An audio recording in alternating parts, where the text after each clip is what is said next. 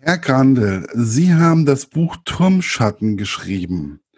Ähm, wie kam es zu dieser Idee des, des Buches Turmschatten eigentlich? Also äh, ursprünglich wollte ich einen Roman schreiben über meinen Großvater, der überzeugter Nationalsozialist war.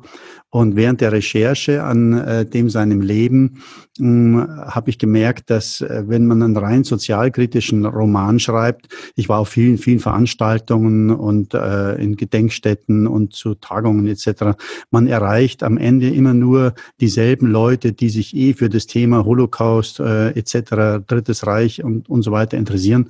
Und man erreicht eigentlich nicht die Leute, die man vielleicht erreichen müsste, um an der Situation was zu ändern.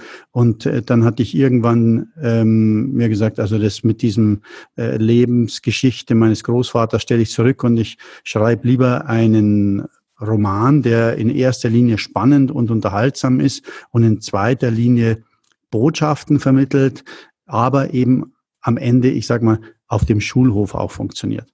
Also ich wollte einfach nicht wieder nur Eulen nach Athen tragen. Und der Auslöser war dann äh, für den Inhalt des Buches, dass sich ein Freund von mir einen Bunker gekauft hat. Man mag es kaum glauben, äh, der aber tatsächlich von außen aussieht wie ein mittelalterlicher Wehrturm, den er sich umgebaut hat. Und da habe ich mir gedacht, das ist ja ein irres Ding. Also das, der hat einen Hochbunker, den man von außen nicht ansieht, dass es ein Hochbunker ist. Und das war dann quasi der Trigger für die Geschichte. Ja, also ich kenne jetzt hier in Gießen zum Beispiel nur diese Hochbunker, so ganz spitz zulaufend. Ähm, das sind die einzigen, die ich hier in Gießen jetzt so kenne. Aber dass es jetzt wirklich solche Bunker gab, die wie äh, in dem Buch beschrieben, dass es wirklich so aussah wie so ein mittelalterlicher Turm, das war mir echt nicht bekannt. Ja, also davon gibt es in München sogar drei oder vier. Äh, man kann also auch auf, auf, auf Wikipedia kann man sich die wunderbar ansehen. Da gibt es eine Webseite für, für Wikipedia, ähm, Hochbunker München einfach eingeben, dann kommt die Wiki-Seite und dann sieht man dort Bunker, von denen man aufgrund des Bildes nicht annehmen wird, dass es ein Bunker ist.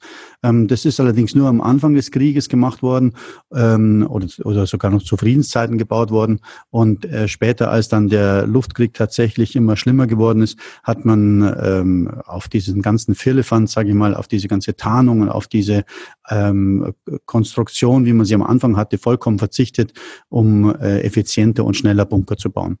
Nee, das wird ja auch mehr oder weniger so in dem Buch auch beschrieben. Das schreiben sie ja auch mehr oder weniger da rein. Mhm, genau. Ähm, was mir wirklich aufgefallen ist, das war die Sprache, die sie teilweise in dem Buch verwendet haben. Also wie zum Beispiel der ähm, schwarze Polizist, der mit einem schwarzen Anzug und schwarzen Schuhen durch die Gegend läuft. Ähm, und eigentlich komplett nicht der normalen Sprache oder der normalen Beschreibung in Büchern beschrei ähm, entspricht. Wann war das für Sie klar, dass es genau so also ich abläuft? Wollt, ich wollte eigentlich immer so ein, von der Sprache her so einen dokumentarischen Charakter haben. Also ähm, ich wollte eigentlich immer äh, versuchen, ähm, relativ wenig Umgebung zum Beispiel zu beschreiben oder ähm, Wetterstimmungen oder wie genau die Landschaft aussieht etc. Ich wollte eigentlich eher sachlich und nüchtern haben, um diesen Realitätsfaktor äh, noch mehr zu fühlen als Leser. Also äh, weit weggehen von äh, emotionalen Beschreibungen und ähm, blumigen Beschreibungen oder Vergleichen.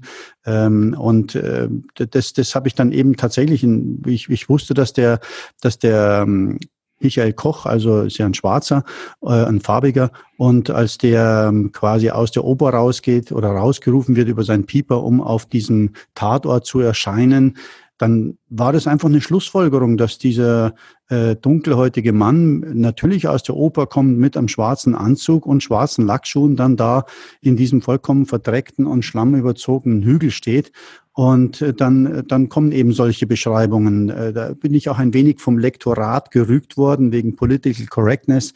Also wie kann man denn nur schreiben, ein schwarzer Mann in einem schwarzen Anzug mit schwarzen Schuhen? Das ist einfach nicht rassistisch gemeint gewesen, sondern entspricht einfach der sachlichen und nüchternen Beschreibung dessen, was man tatsächlich sieht.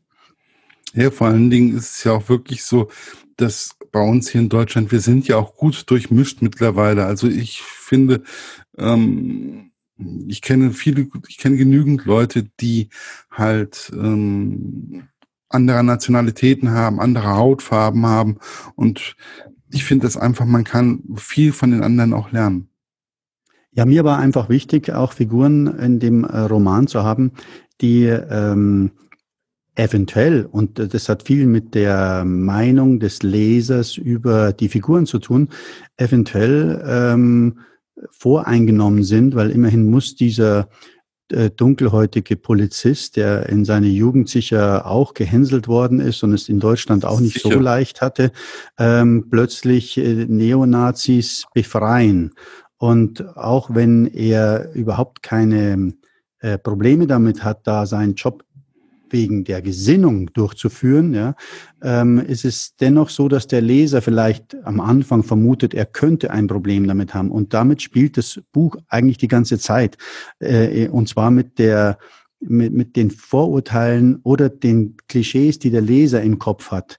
Ähm, ein Nazi ist böse, ein Jude ist gut, ähm, etc. etc. Also da, da haben wir ständig ganz ambivalente äh, Situationen, ähm, bei denen der Leser immer wieder gefordert wird, sich auch zu überlegen, hm, würde ich jetzt für tot klicken? Natürlich nicht am Anfang, ja. Also ich glaube schon, dass wir da alle noch so weit sind zu sagen, ähm, wir haben hier eine Demokratie, wir haben keine Todesstrafe mehr, wir wollen keine Lynchjustiz. Aber im Verlauf der Handlung und umso detaillierter die Verbrechen der drei Nationalsozialisten, dieser Neonazis eben äh, auf den Plan kommen, umso mehr wird der Leser eben emotional und wird emotionalisiert und sagt, vielleicht doch. Und es ist ja so einfach, nur ein Klick. Wobei ich fand halt einfach, was mir aufgefallen ist, es gibt kein Schwarz und Weiß in diesem Buch. Also es gibt kein Gut und Böse, sondern es gibt eigentlich, jeder Mensch hat in diesem Buch so seine grauen Schattierungen. Also jeder hat so seine dunklen Seiten, wie es ja auch wirklich so ist. Ich kann nicht sagen, dass ich perfekt bin oder dass ich immer toll bin oder klasse bin und sicherlich nicht. Und das kann, glaube ich, keiner von uns sein. Jeder von uns hat seine dunklen Seiten und auch seine hellen Momente.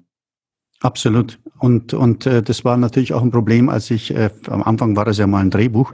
Hm, es, es war einfach schwer, einen Stoff anzubieten.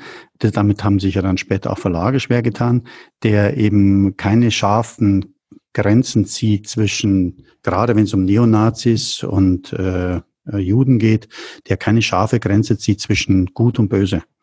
Ähm, das, das, äh, das hat natürlich ein Riesenproblem gemacht, äh, um, um das Buch auch letztendlich veröffentlicht zu bekommen und war dann auch äh, später immer wieder oder ist immer wieder Diskussionspunkt. Ja, aber ich finde das eigentlich richtig, weil wir, weil wie gesagt, wir sind ja alle, wir, haben alle unsere schwarzen Seiten und es gibt nicht nur negative Punkte, es gibt nicht nur positive Punkte.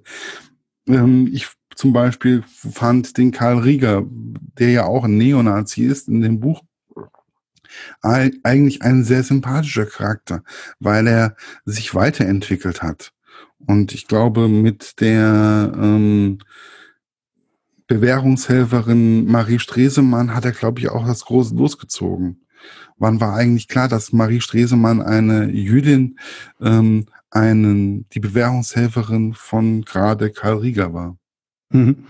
Also das, das, ähm, die, die, das ist so, dass die, die Marie Stresemann ähm, ist nur der Geburt nach Jüdin. Und es war mir auch ganz wichtig zu zeigen, dass ähm, es keine Schubladen äh, aufgrund einer Religionszugehörigkeit gibt.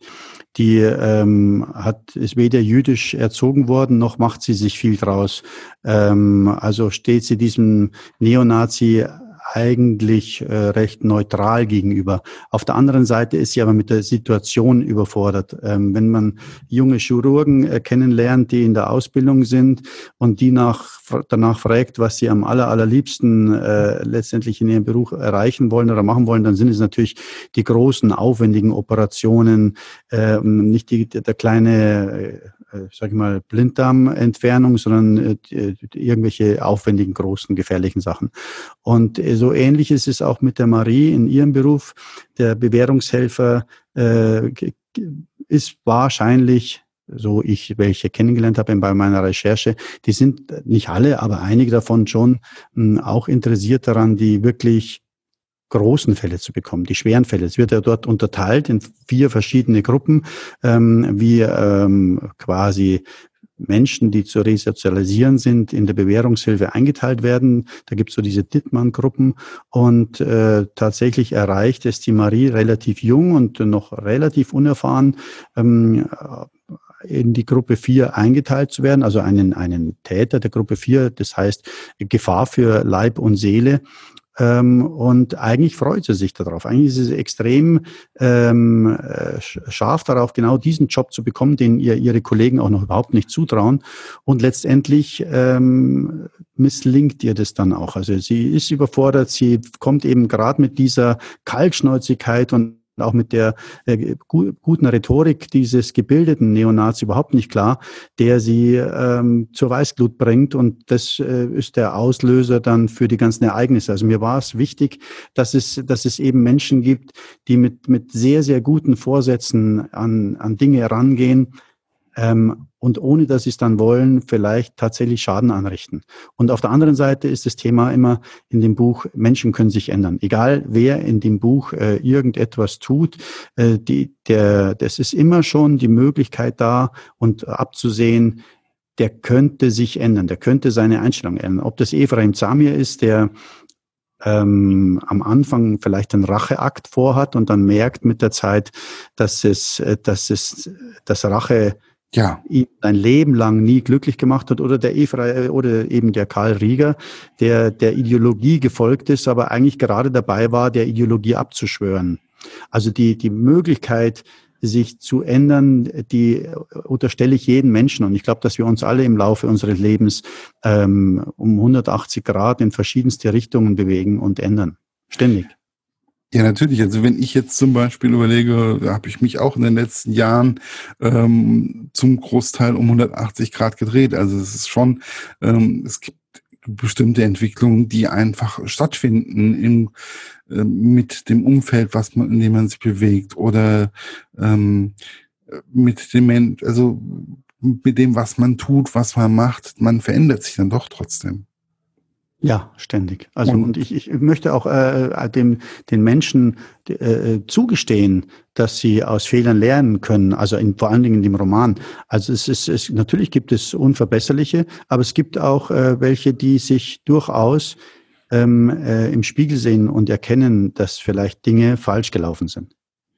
Ja, natürlich, aber das ist schon, also Samir zum Beispiel, der entwickelt sich ja auch im Laufe des Buches oder der hat sich ja auch ähm, der hat sich nicht nur im Laufe des Buchs, sondern im Laufe seines Lebens hat er sich ja unwahrscheinlich verändert. Also er war ja, er ist ja in ähm, im Konzentrationslager hat er lange Zeit verbracht als Kind, als Zwilling. Ähm, dann ist er ja ähm, später dann nach Israel ausgewandert. Also er hat das Konzentrationslager ja überlebt und hat dann, ja, war dann mehr oder weniger einer der führenden Geheimdienstmitarbeiter vom Mossad und hat dann genau. wahrscheinlich genau. auch gelernt, dass Rache nicht immer unbedingt das Positive ist. Das hat er natürlich sehr, sehr spät erkannt, aber ähm, ich glaube, dass, dass, äh, dass, dass gerade äh, im Geheimdienst und bei solchen äh, radikalen ähm, Einsätzen, wie sie Israel dann in den 60ern und 70ern durchgeführt hat, äh, Menschen instrumentalisiert werden müssen, um im Sinne des Staates Aufträge durchzuführen.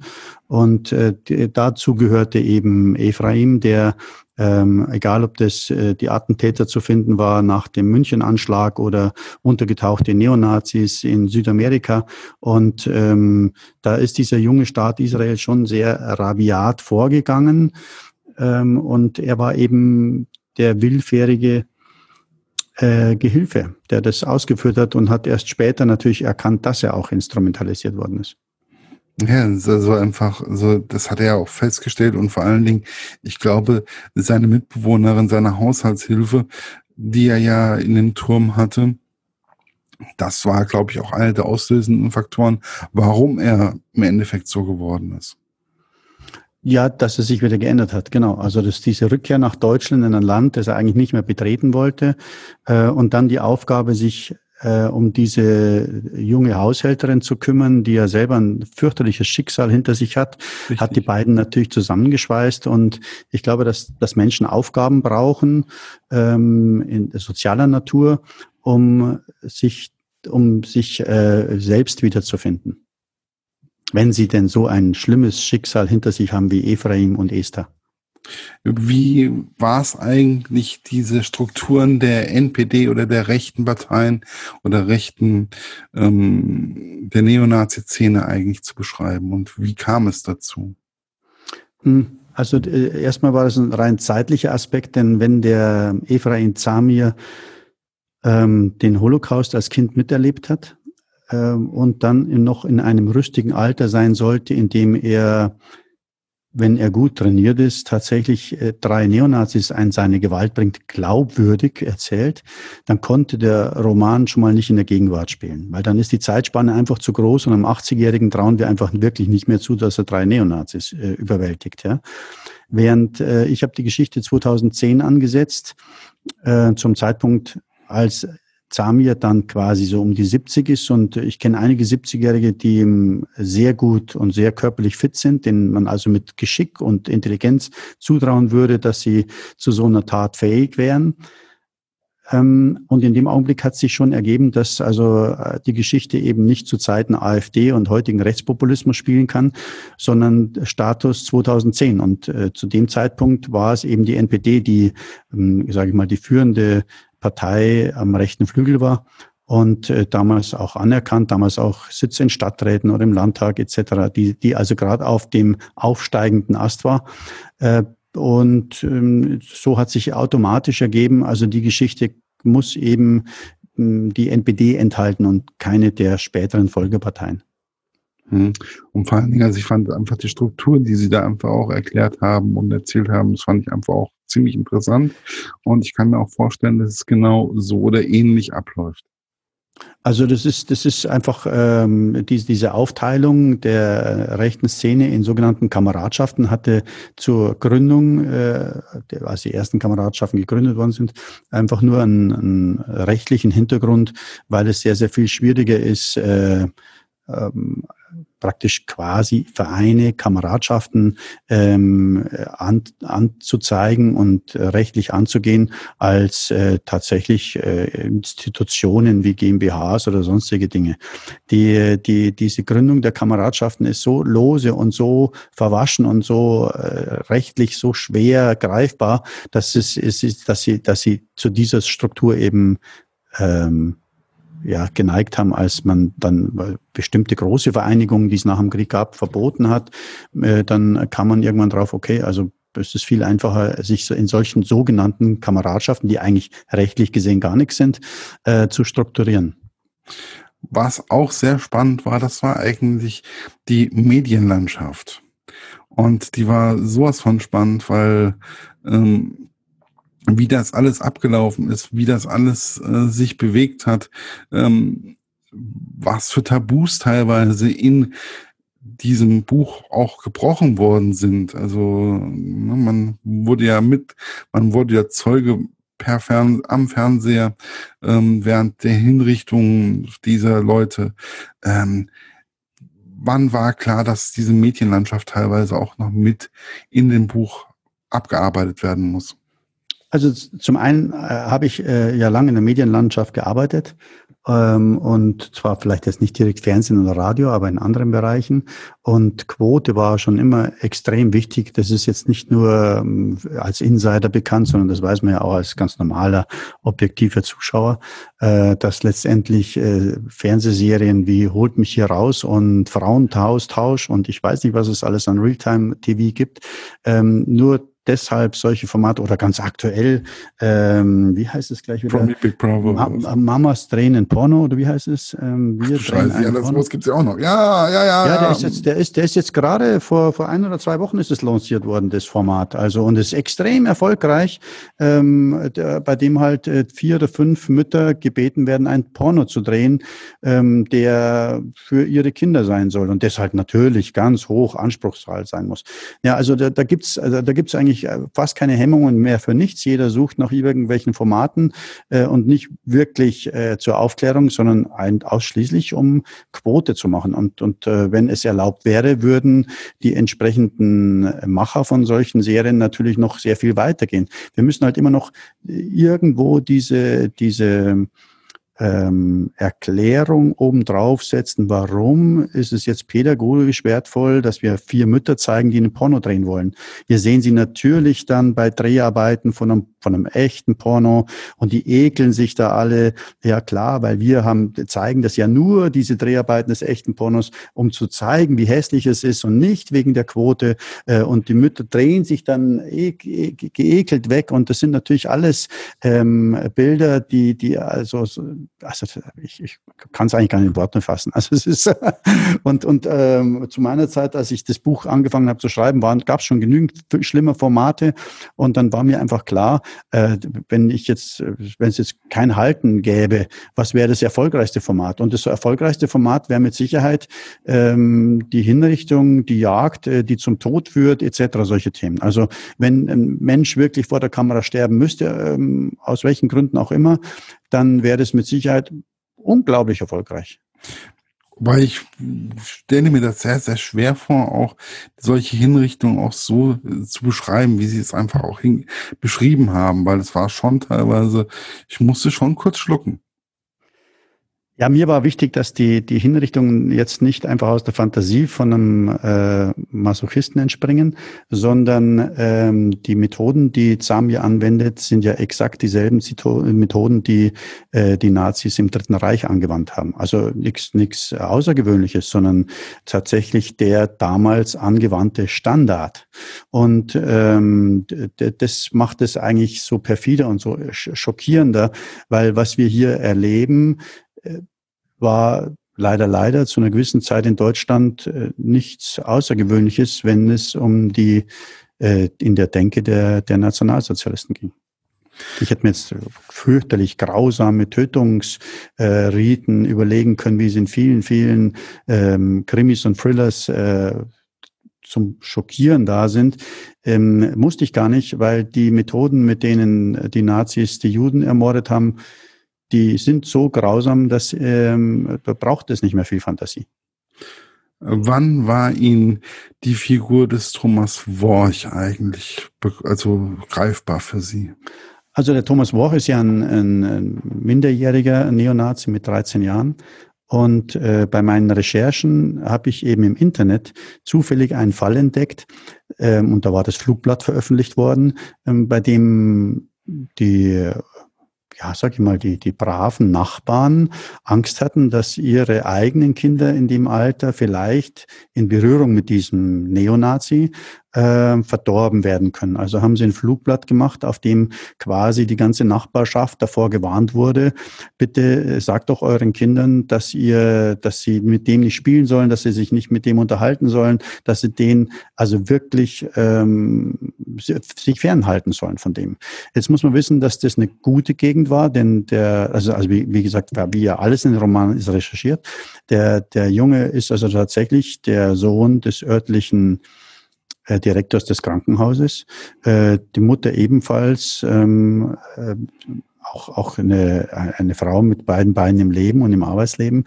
Und äh, der Sohn hat trotz alledem die Kurve nicht gekriegt und hat den Schuss nicht gehört und hat sich der falschen Szene angeschlossen. Mhm. Und dieses Flugblatt, äh, das fand ich so schockierend, ähm, weil natürlich ist es die schlechteste aller Möglichkeiten, den auszugrenzen, weil er sich ja dann noch immer mehr in die Fänge der Neonazis begibt. Ähm, aber da hatten die lieben Nachbarn einfach mal nur an ihre eigenen Kinder gedacht, äh, statt anders darauf zu reagieren. Also das, das kann man auch heute im Internet immer noch ganz gut googeln und ich habe mir natürlich die Sachen rausgezogen und habe daraus die Figur entwickelt und relativ nah an die äh, Realität gebracht und äh, habe natürlich äh, fiktive Punkte dazugebracht, also wie der Konflikt zwischen Vater und Mutter und der Vater, der dann das Kind nicht mehr haben will, etc. Das sind fiktive Dinge, die haben nichts mit der Realität zu tun. Äh, schockierend allein war für mich und auch interessant zu zeigen, dass wir dieses nicht dieses Klischee haben, jeder, der Neonazi ist, muss automatisch aus irgendwelchen sozialen Randgruppen kommen, nein, nein, sondern der, der ist direkt aus der Mitte der Gesellschaft geschafft, aus, aus einem gut situierten Elternhaus Neonazi geworden. Ja, also sehr, sehr spannend. Ähm, wie gibt es eigentlich noch weitere Themen für Sie als Schriftsteller, Herr Krandl? Ja, also das, das, äh, mich lässt das, das ganze Thema ähm, äh, Drittes Reich und was da passiert ist eigentlich schwer los. Ähm, und da sind noch einige, einige Themen, die ich in künftigen Büchern behandeln möchte.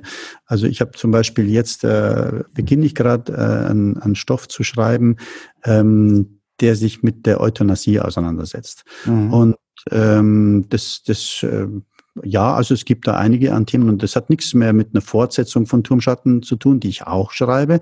Aber Turmschatten Fortsetzung hat, äh, spielt dann 2020 und äh, greift äh, sich natürlich die Ereignisse zwischen 2010, 2020, die Entwicklung des Rechtspopulismus in Europa ähm, etc. und hat dann natürlich auch die AfD im Mittelpunkt.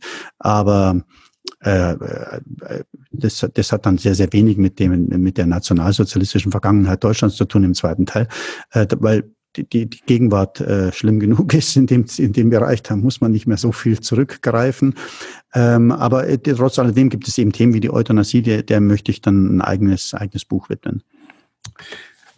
Oh, was ist eigentlich das Besondere? Sie sind ja eigentlich auch Musiker. Ähm, was ist das Besondere für Sie als Schriftsteller unterwegs zu sein? Ähm, eigentlich komplett autark äh, kreativ sein zu können. Also als Musiker oder früher als Regisseur oder Filmemacher, du musst ja immer ganz viele Leute um dich scharen und seien es jetzt nur eine Band. Also du brauchst immer andere, um deine Kunst oder deine Kreativität auszuleben. Mhm. Als Autor, äh, da brauchst du ja noch nicht mal mehr einen Computer, da reicht ein Stift und ein Papier und manche Ideen entstehen bei mir auch ohne, dass ich es niederschreibe. Also äh, durchdekliniert im Kopf, also wann passiert was etc. Ich äh, kann mir den ganzen Handlungsablauf relativ äh, gut zusammenschustern, ohne auch nur ein einziges Mal einen Stift in die Hand zu nehmen. Also und ähm, das ist das ist eigentlich wirklich das Erstaunliche und Schöne dabei. Man kann als Autor, egal wo man ist, und wenn man eine Idee hat, vielleicht spricht man mal ein Fragment, das man nicht vergisst, auf, ein, auf, auf aufs Telefon oder auf einen kleinen Handrekorder. Äh, man kann man kann diese Berufung vollkommen unabhängig und überall ausüben. Das ist, das ist faszinierend dabei. Ja, also ich ähm, freue mich auf jeden Fall, weil ich find, fand, dass dieses Buch unwahrscheinlich toll zu lesen ist. Es ist spannend, es ist, ähm, es ist, es gibt verschiedene Wendungen. Jeder von diesen Leuten entwickelt sich weiter und ich finde, sie haben auf jeden Fall die Qualität, noch etliche Bücher zu schreiben. Ich würde mich auf jeden Fall sehr freuen. Dankeschön. Ich danke Ihnen dafür.